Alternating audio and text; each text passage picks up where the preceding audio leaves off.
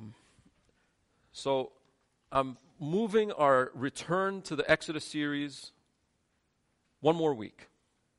Okay? And what we're going to do is, is talk today about a, a, passage and a topic that uh, continually has been weighing on my heart um, for, you know, in general and specifically for this church. Uh, if you think about the Christian life, what it's supposed to be, and really where we are sometimes, maybe it's not exactly what we thought it was supposed to be, or we have this sort of um, duality going on. You know, some of us at the men's breakfast, we heard about this and talked about this this sort of church life and then the everything else life. Right? There's the stuff that's churchy and then there's everything else. It's compartmentalized life.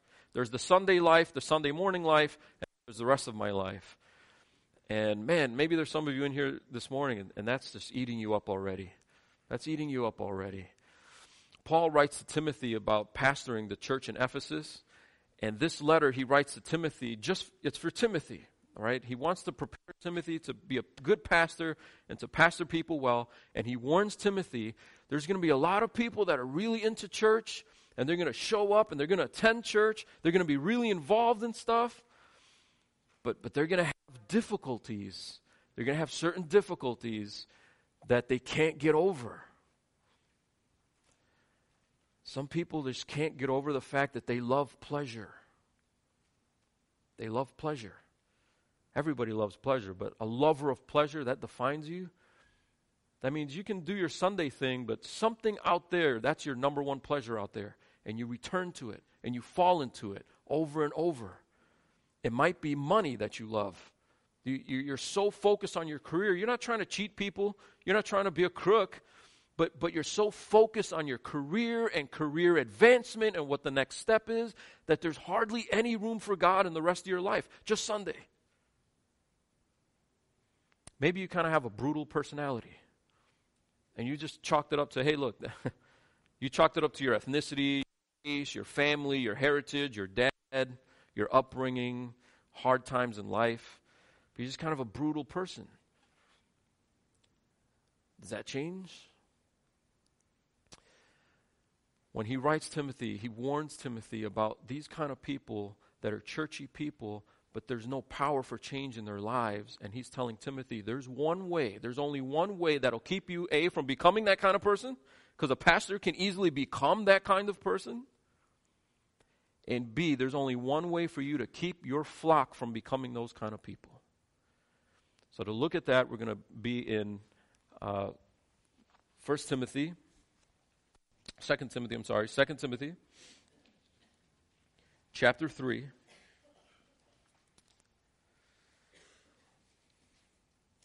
And I know I put in your bulletins we're going to start in verse 10, but I think for the sake of what I just explained, we should start back up at verse 1.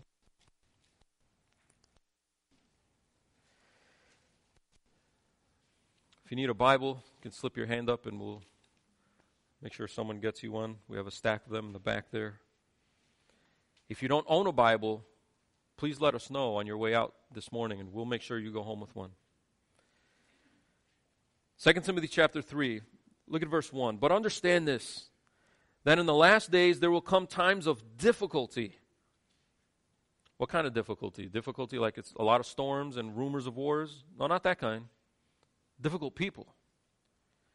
Verse 2 For people will be lovers of self, lovers of money, proud arrogant, abusive, disobedient to their parents, ungrateful, unholy, heartless, unappeasable, slanderous, without self control, brutal, not loving good, treacherous, reckless, swollen with conceit, lovers of pleasure rather than lovers of God.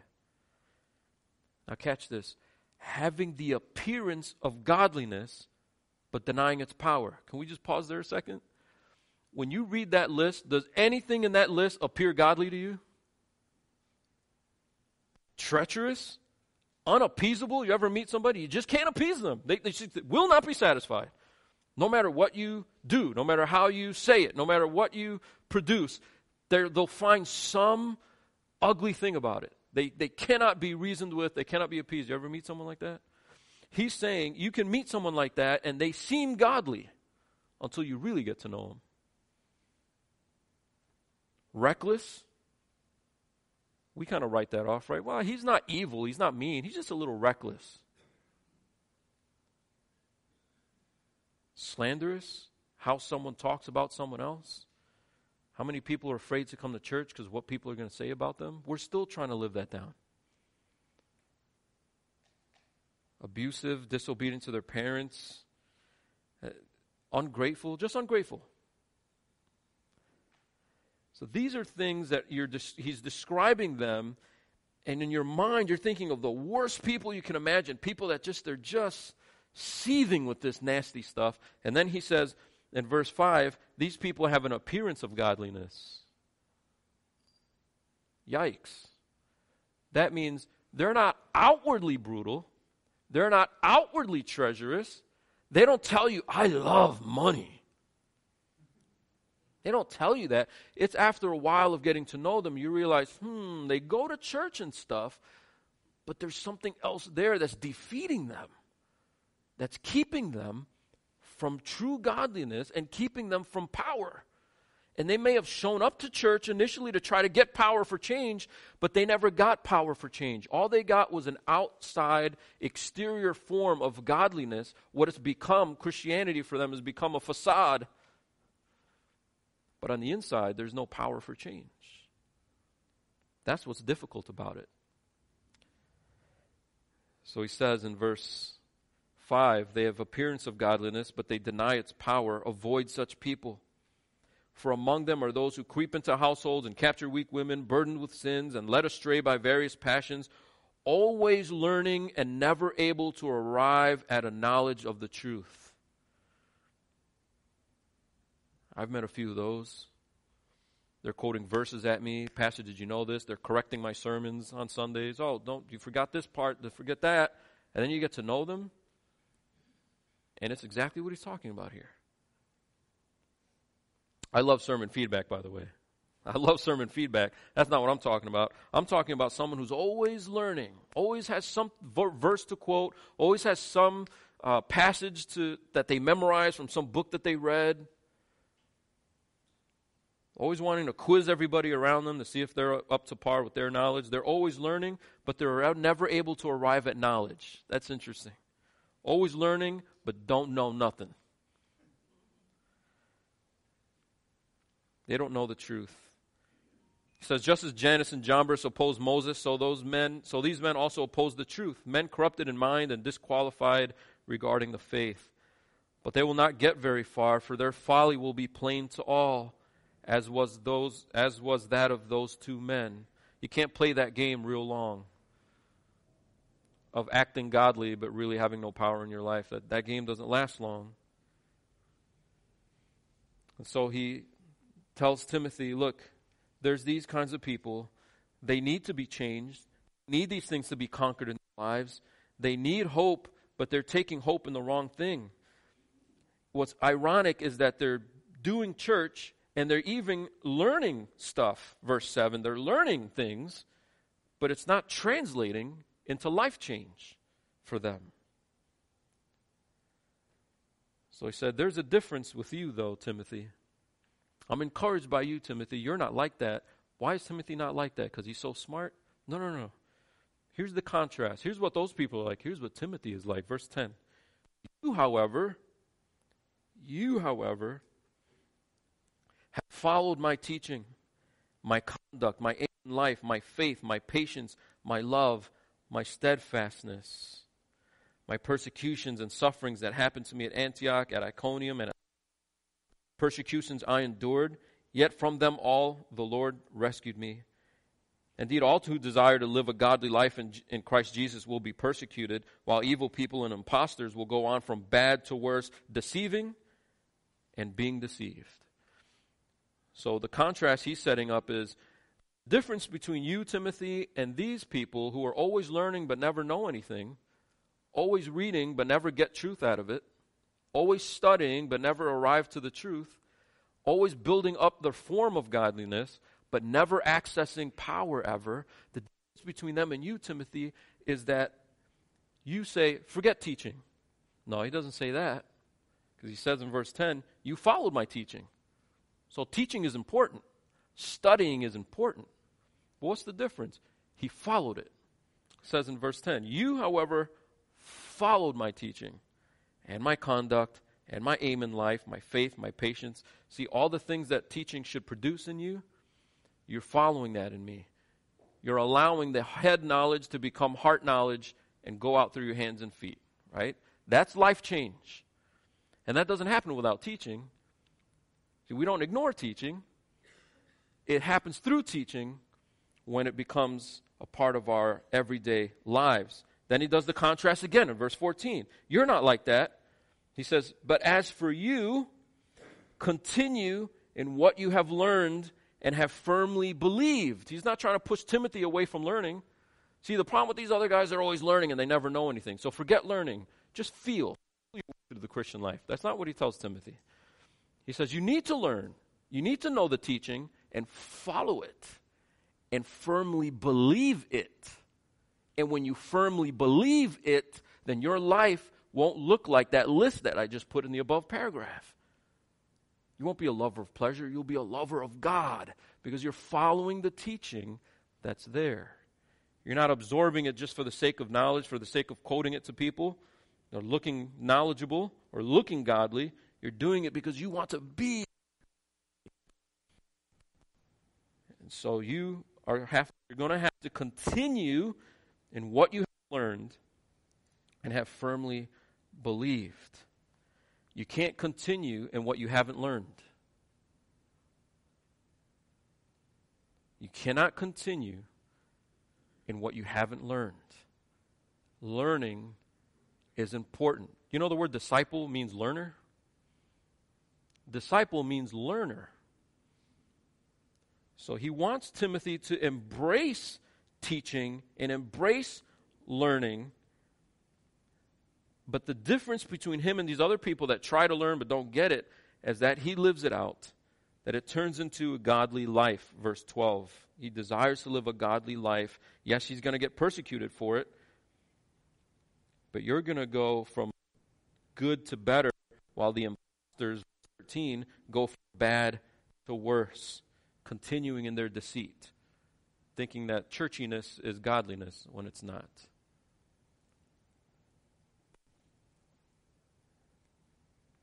And so when he makes this contrast, he's telling Timothy, the reason why you're not like those people, Timothy, is because you follow the Bible.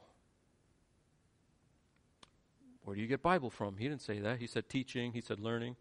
Well, he gets to it now in verse 15. It says, From childhood you've been acquainted. Well, back up to 14. But as for you, continue in what you have learned and firmly believed, knowing from whom you learned it, and how from childhood you have been acquainted with the sacred writings. There it is. That's the Bible. What does the Bible do for you? The sacred writings, which are able to make you wise for salvation through faith in Christ Jesus. Scripture is able to make you wise for salvation. We're fools. We don't know about salvation. We don't know what to do. We don't know how to change our lives. We don't know how to get power. We don't know how to be godly.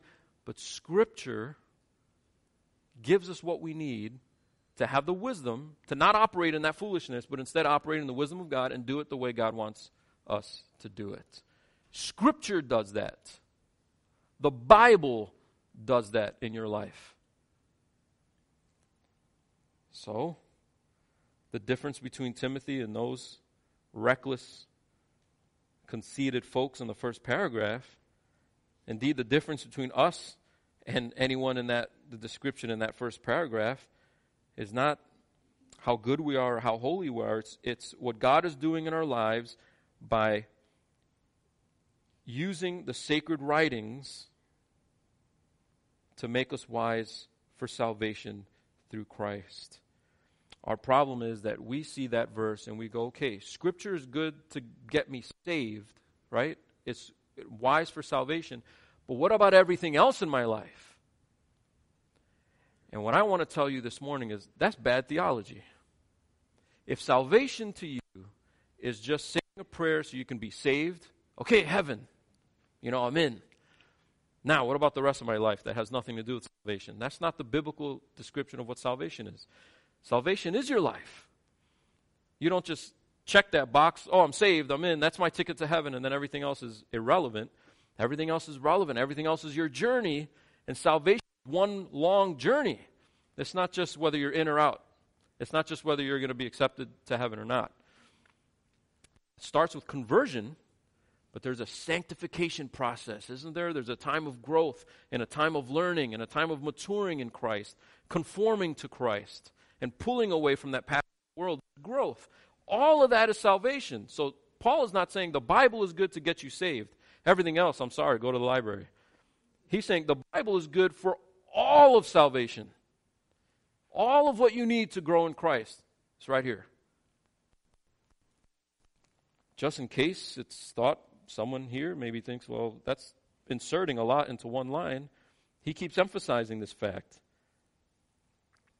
You've been acquainted with the sacred writings, and those sacred writings are able to make you wise for salvation through faith in Christ Jesus.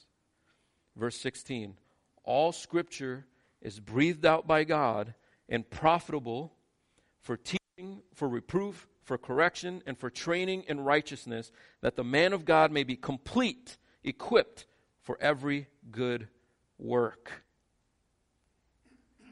A couple things I want to point out that are really important. If you highlight your Bibles or you underline it and this verse isn't already super marked up, now's the time to mark it up if you mark your Bibles. Verse 16, all scripture. All of it. Not your favorite parts, not the cool parts. Some of us, I like the stories. I love the parables. Oh, I love the Psalms. Oh, I, I, I like the Proverbs. We're glad you like those. We need to access all of it. All of it is there for a reason, and all of it is there to profit you. All of it's there to render a profit in your life. You, you study it by faith. That's key in verse 15. It's able to make you wise for salvation through faith. You have to believe it. I mean, if you if you don't believe that these these are God's words, then yeah, it's just it's just I'm just a dude standing up here with an ancient book. It could be Homer, it could be Plato, right? And we're just talking about some ancient truths that are like, yeah, that's a good encouragement for life. Let me try to live that life. This is not a motivational speech. It's only transformational if you understand that these are God's words. That's why he says that all scripture is what? Breathed out by God. These are God's words. These, these aren't man's opinion. This isn't a collection of fortune cookie papers, right? These are God's words. It's not a textbook that some professor wrote with a bunch of degrees next to his name. Way better than that. These are God's words, and they're intended to profit you. They're intended to help you, not be like these people at the top of the chapter. Nobody wants to be like that. Nobody wakes up in the morning, says man, I want to be treacherous. You know? I want to be a brutal type of person. No, these are traps. These are this is deception. But the only way to be freed from that and not live a life like that is not just going to church, it's not just being godly. Those things are important. But the way to actually be godly is through power that is offered to us through Scripture, through applying faith to what we find in Scripture. All Scripture is breathed out by God, it's His Word, and it's profitable for teaching, for reproof, for correction, and for training in righteousness. Right? There's four ways that it profits you. Sometimes it's going to teach you. Sometimes it's going to reprove you. Don't do that. Stop doing that. Sometimes it's going to correct you. Oh, I know you didn't mean that. That's wrong, though. This is correct. But overall, it's going to train you in righteousness. What's righteousness like? I don't know what it's like. If I try to figure it out on my own, I don't know what it's like. If I have my own idea of righteousness, I'm going to mess it up. I'm going to be more like these people in the top paragraph. But Scripture is what trains you for righteousness. Scripture p- provides the guardrails to keep you on the path, without which you'd be going off cliffs left and right. Okay? All Scripture is breathed out by God and profitable to teach you, to reprove you, to correct you, to train you in righteousness. For what? Here's the ultimate purpose that the man of God may be complete, equipped for every good work. So, why does it teach us? And why does it prove us? And why does it correct us? And why does it train us? It does all that to equip you. To equip you. In the Greek, twice. So ESV says complete equipped, it doesn't sound redundant. But it's fully equipped, equipped, outfitted. You're not ready for your journey until you got your backpack and your fire kit and your walking stick and your sunscreen, right? You need to be ready for that journey. Scripture equips you to be ready for that journey. Without Scripture, you're not ready. You're going to die of dehydration. You're going to get lost. No, Scripture provides the compass. It provides the topographical map. It provides everything that you need the tent, the sleeping bag, right? It outfits you. It equips you with the stuff that you need to get out there and live the life you're supposed to live. What messes us up is when we bypass Scripture, we think we've got it, and then we try to live the Christian life. And that's how we end up like this top paragraph. Because that's what these guys are trying to do. They're trying to figure out truth on their own.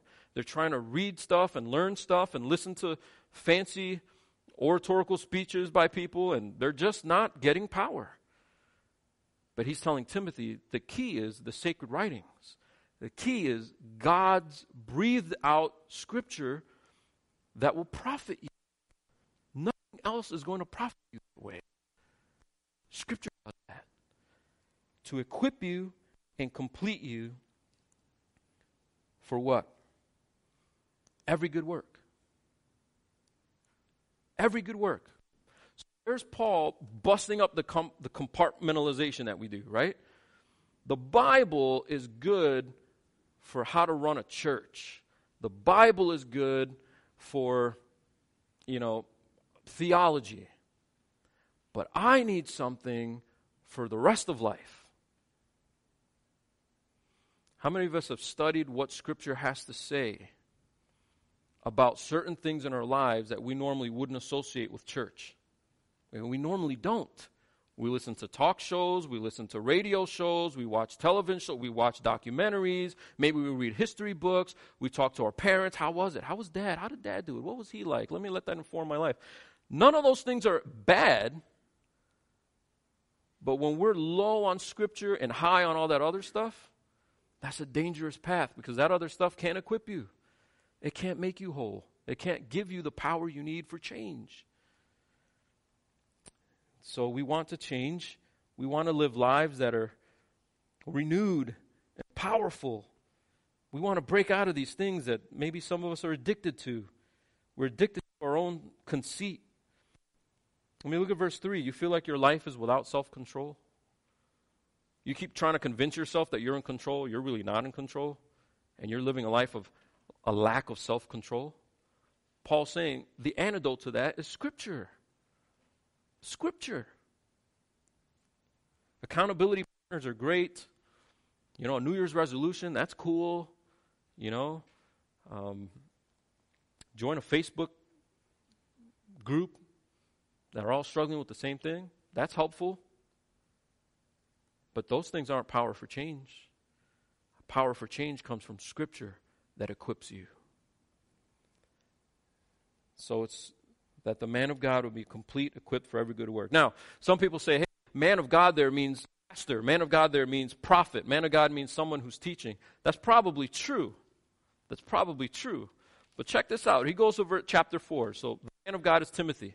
And he's saying, Timothy, you're going to study Scripture. Scripture is going to equip you to give you everything that you need to be the man of God. Every good work that you can do, Scripture is going to equip you to do that.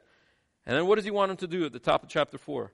I charge you in the presence of God and of Christ Jesus, who is to judge the living and the dead, and by his appearing in his kingdom, preach the word. Preach the word, Timothy. Don't go up there and give your thoughts, your blog, an article that you read. Preach the word. Why? You need to be ready in season and out of season to reprove, rebuke, those are similar words. We just saw that, right? Reprove, rebuke, and exhort with complete patience and teaching. So here's my point to you. The man of God, sure, that probably means for the minister. The minister needs to spend time in the Word of God, allow those sacred writings to change the man of God that's going to give the Word. But why does God want him to do that? So he could stand up in a pulpit and preach Scripture for what? For reproof, for rebuke, for exhortation. See, the same things that happen to the minister are now going to happen to the people if the minister speaks what's there and not something else. Some of you, one day, you might move away. You don't have CFC. You got to find your new church. Find a church where the pastor preaches what's here and not just some fancy stuff, right? Preach the word, Timothy. Because if you don't preach the word, you're going to have a congregation like the first paragraph, that a form of godliness and no power to change. We wonder why these huge mega churches, they're so big, and the pastors aren't preaching the Bible. Even when they say, everybody pick up your Bible, this is God's word for my life, blah, blah, blah, and then puts it down and never goes back to it. Why are those churches so big? Wouldn't people, it says they don't last long. Sure, because the front door is so big, all the people bleeding out the back door, don't worry about it. So many people are coming in and buying this garbage, it stays big. But we don't want to be in that trap. If we're stuck in these kind of things, we're disobedient to our parents. And if you're too quick to elbow your kid sitting next to you, the comma before that how do you wield your authority? Do you your kids or do you just want rules followed? Don't be abusive. Don't be disobedient to your parents. But the news flash is that you can't not be abusive. You can't not be too neglectful as a parent. You can't not be you can't be an obedient child with your parents in your house. Power of the word to change you. The scripture is breathed out by God to profit you so you don't stay stuck in this stuff. That's why it's there. So we can trust the Word of God to equip us thoroughly for every good work. What's been on my heart lately is, I think, a lack of trust in the Bible to give us what we need for life. I think of a story I, I read recently. Uh, some of you remember back in the early 2000s, you might have looked at your one of your dollar bills and it was signed Paul O'Neill. I only recognize it because it's spelled like my name, and I'm like, cool, you know. Well, Paul O'Neill, before he worked at, at Washington with George Bush, he was the president and CEO of Alcoa uh, which was a, the, the biggest aluminum company in, in the world. Now, the founder of that aluminum company, over a century ago, invented the way to smelt aluminum. Okay, invented the way to do it. And now they're doing Coke cans. Every time you open a Hershey Kiss wrapper, that was Alcoa. Satellites up in space, the bolts that hold them together, you can thank Alcoa for that. They're the masters of aluminum, based in Pittsburgh. But things were uh, getting rocky. You know, the company was bleeding, losing employees, investors were backing out, just mistake, mistake after mistake, misstep after misstep. And so, one in uh, 1987, Wall Street investors, uh, uh, strategists, they're all gathering in this uh, room in Manhattan to hear the announcement of their new CEO. And out comes Paul O'Neill. Most people don't know who he is. He used to be a government bureaucrat. They're thinking, this guy doesn't know what he's doing. Why is this guy here? Well, maybe he's got something to say. He comes out in his power tie and his suit with pinstripes, and he starts his speech. I want to talk to you today about worker safety. He goes on for whatever, 20 minutes, 30 minutes on worker safety regulations, wearing your hats, calling OSHA, you know, all these different things. And they're like, where, where's the talk about profit margins and losses and hiring and market capitalization. Where's all the normal stuff that you would think a new CEO is going to drum up? Hey guys, don't worry about it. I know everyone else failed, but I'm going to I'm do this and I'm going to do that. We're going to talk about synergy and win win situations. We're going to talk about China, okay, all this different stuff. He didn't do any of that. He just talked about worker safety. He said, Our company is pretty safe, but it needs to be safer. I want, I want to get us to the point where we have zero injuries all year long. Then he stopped and said, I want you to consider these exits. he starts implementing safety measures in the middle of a speech. Now, people are stampeding out of the doors, calling, calling their and telling them, hey, pull out, man. They just hired this weird hippie, and, you know, and he's just talking about safety and hard hats and, and painting rails yellow and stuff, and he does not know what he's doing. Get out. But the ones that stayed invested made money. Why? Because Paul O'Neill had one thing to focus on. He would go to the company, to the employees, go to the managers, and all the other people working for him, and talk about safety, safety, safety. Anything unsafe, we're going to fix it. I don't want to hear any more injuries. I don't want to hear about people dying. None of that. If there's an injury and you don't report, you're immediately fired. Doesn't matter how successful you've been, you're fired on the spot. And the culture of the company started to change. These employees are pulling over and see guys working hard hat or something. They would pull over, get out of the car, and just talk to these people. Hey, that's not safe, dude. And get back in the car and go home. It has nothing to do with it, but just safety became so ingrained in them. They just thought about safety all the time. They didn't think about numbers or profits. They thought about safety. When he retired in the early 2000s, uh, the net income for the company uh, quintupled. Is that a word? Right? Five times the net income of when he started. And they became one of the safest companies to work for in the world. How did they get the profits? By focusing just on safety. Because safety, you would think, has nothing to do with profits. That's the problem. We're like, ah, safety schmafety. Safety is too slow. Wait, wait, wait, wait. I got to put my harness on. Hold on, hold on, hold on. Hey, man, we're just fixing this one little knob. We just got to turn the knob. No, no, no, no. Safety. You're putting it. There's rails. You need extra stuff. Okay. Hats. Oh, I forgot my hat. Okay, hold on, everybody. Time out. Tom forgot his hat. He's got to go back to the truck, get his hat, put on, doesn't want to get fired, goes back. We're wasting time. Right? Don't waste time when over there, the arm of the robot thing turns and hits him in the head. He dies. They lost an employee, a whole day behind, a week behind. They got to find a new guy to replace him. That wastes time. So, what initially looked like something irrelevant was so basic and so core, they were missing it. And safety related to everything in that company. Now, I'm not a CEO, and that's probably the longest I've ever talked about anything business related like that in a sermon. But when I read that, I thought, man, that's how we are at church sometimes. Yeah, yeah, yeah, yeah, Bible, Bible. Do your devotions every day. It takes too long. I got to get to work. Read your Bible. Ah, too confusing. I get it, I get it. Well, I have the Sunday sermon. And the Bible becomes something that we, we just kind of relegate it to, to something that is only relevant for very small portions in our lives. But the Bible is relevant to everything. That's why Paul says the Bible will profit you and equip you for some good works, a couple good works, every, every good work. So, how about your marriage? How much Bible is involved in your marriage?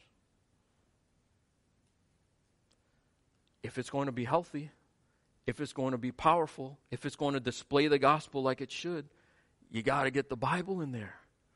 Spend time with your spouse. Talk to each other about what you're reading, what you're learning. You're struggling with your kids, they're disobedient.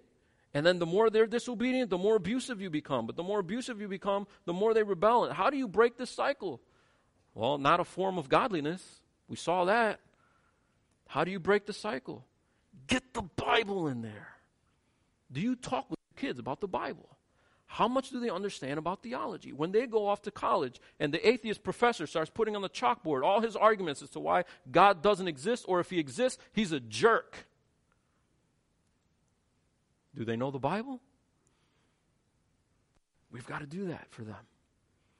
Maybe you're not married in here, you're single.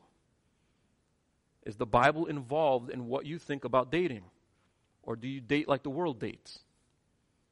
Get the Bible in there. You don't want to date like they date. Let the Bible inform how you think about preparing for marriage.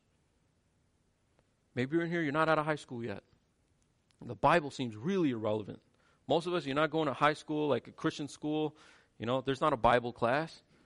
And you're seeing that math is relevant for certain things, and English lit, that's relevant for certain things.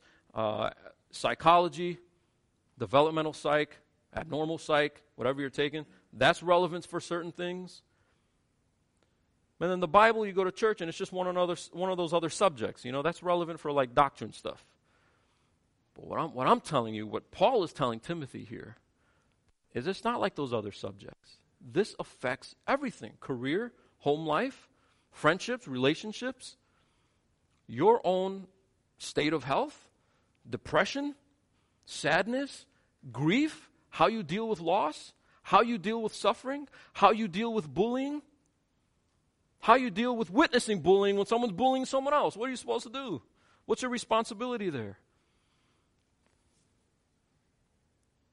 If we're not transformed by Scripture, we'll do things just the way we feel like it. And when we do that, we live a dangerous life where we start diverging uh, our, our own selves. We're church life and then the everything else life, that duality that kills. So, my encouragement to you is to find the power for change. Changing your life, changing your marriage, changing your relationships, changing your parenting, career in the Bible. I want to start hearing that the first thing we did when we started having problems is we consulted Scripture, not called 1 800 free counselor. Not first thing I did was go on my Facebook page to ask friends what they think or go into a special group or, or tweet it or research hashtags to see what people are saying about it. All those things are good. All those things are good, but Scripture has to play the prominent role, the primary role, so that you know when friends give you advice, what's the good ba- advice and what's the bad advice. This becomes the filter. Understand, yes, I see what's happening in those guys' lives. They're doing it right because that's what Scripture says. Now, that's actually bad advice because that's not what Scripture says. Let's not leave this behind like, yeah, yeah, yeah, that got me saved I want to, it's time to do other stuff now. But let's become students of the Bible. And for many of us, we're intimidated. I where to start. If we turn to Matthew, maybe, I don't know exactly where it is. It's upside down. I don't know. It's somewhere, right? Talk to me. Talk to one of the elders here.